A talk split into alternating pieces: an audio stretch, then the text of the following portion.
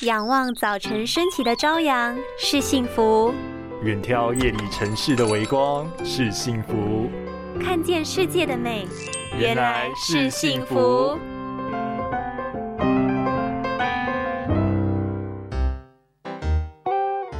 哎，手机一直看，还越拿越近，你都快变成斗鸡眼了啦！还好吧，你太夸张了啦！哪里不夸张？你最夸张了啦！再这样下去，小心得到手机型斜视哦。双眼就像是两台摄影机，在看远方目标时，视线会呈现平行；但在看近距离物体时，双眼内侧的肌肉就会出力，让视线聚焦在同一个目标上。但是如果超过需要的角度时，就会变成内斜视。再加上如果你平时习惯凑近看手机，只有二十到三十公分，长期累积下来，就会影响到双眼融合能力，又称作手机型斜视。是，你会发现聚焦能力变差。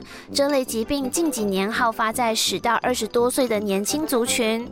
所以，如果孩子会抱怨有复视、容易疲劳、头痛，且在阳光下嬉戏会闭上一只眼睛时，就要提高警觉，很有可能是已经产生斜视的症状，一定要及早就医、及早治疗哦。拥有清晰明亮的视野就是幸福。捍卫世界的保护力，一起革命。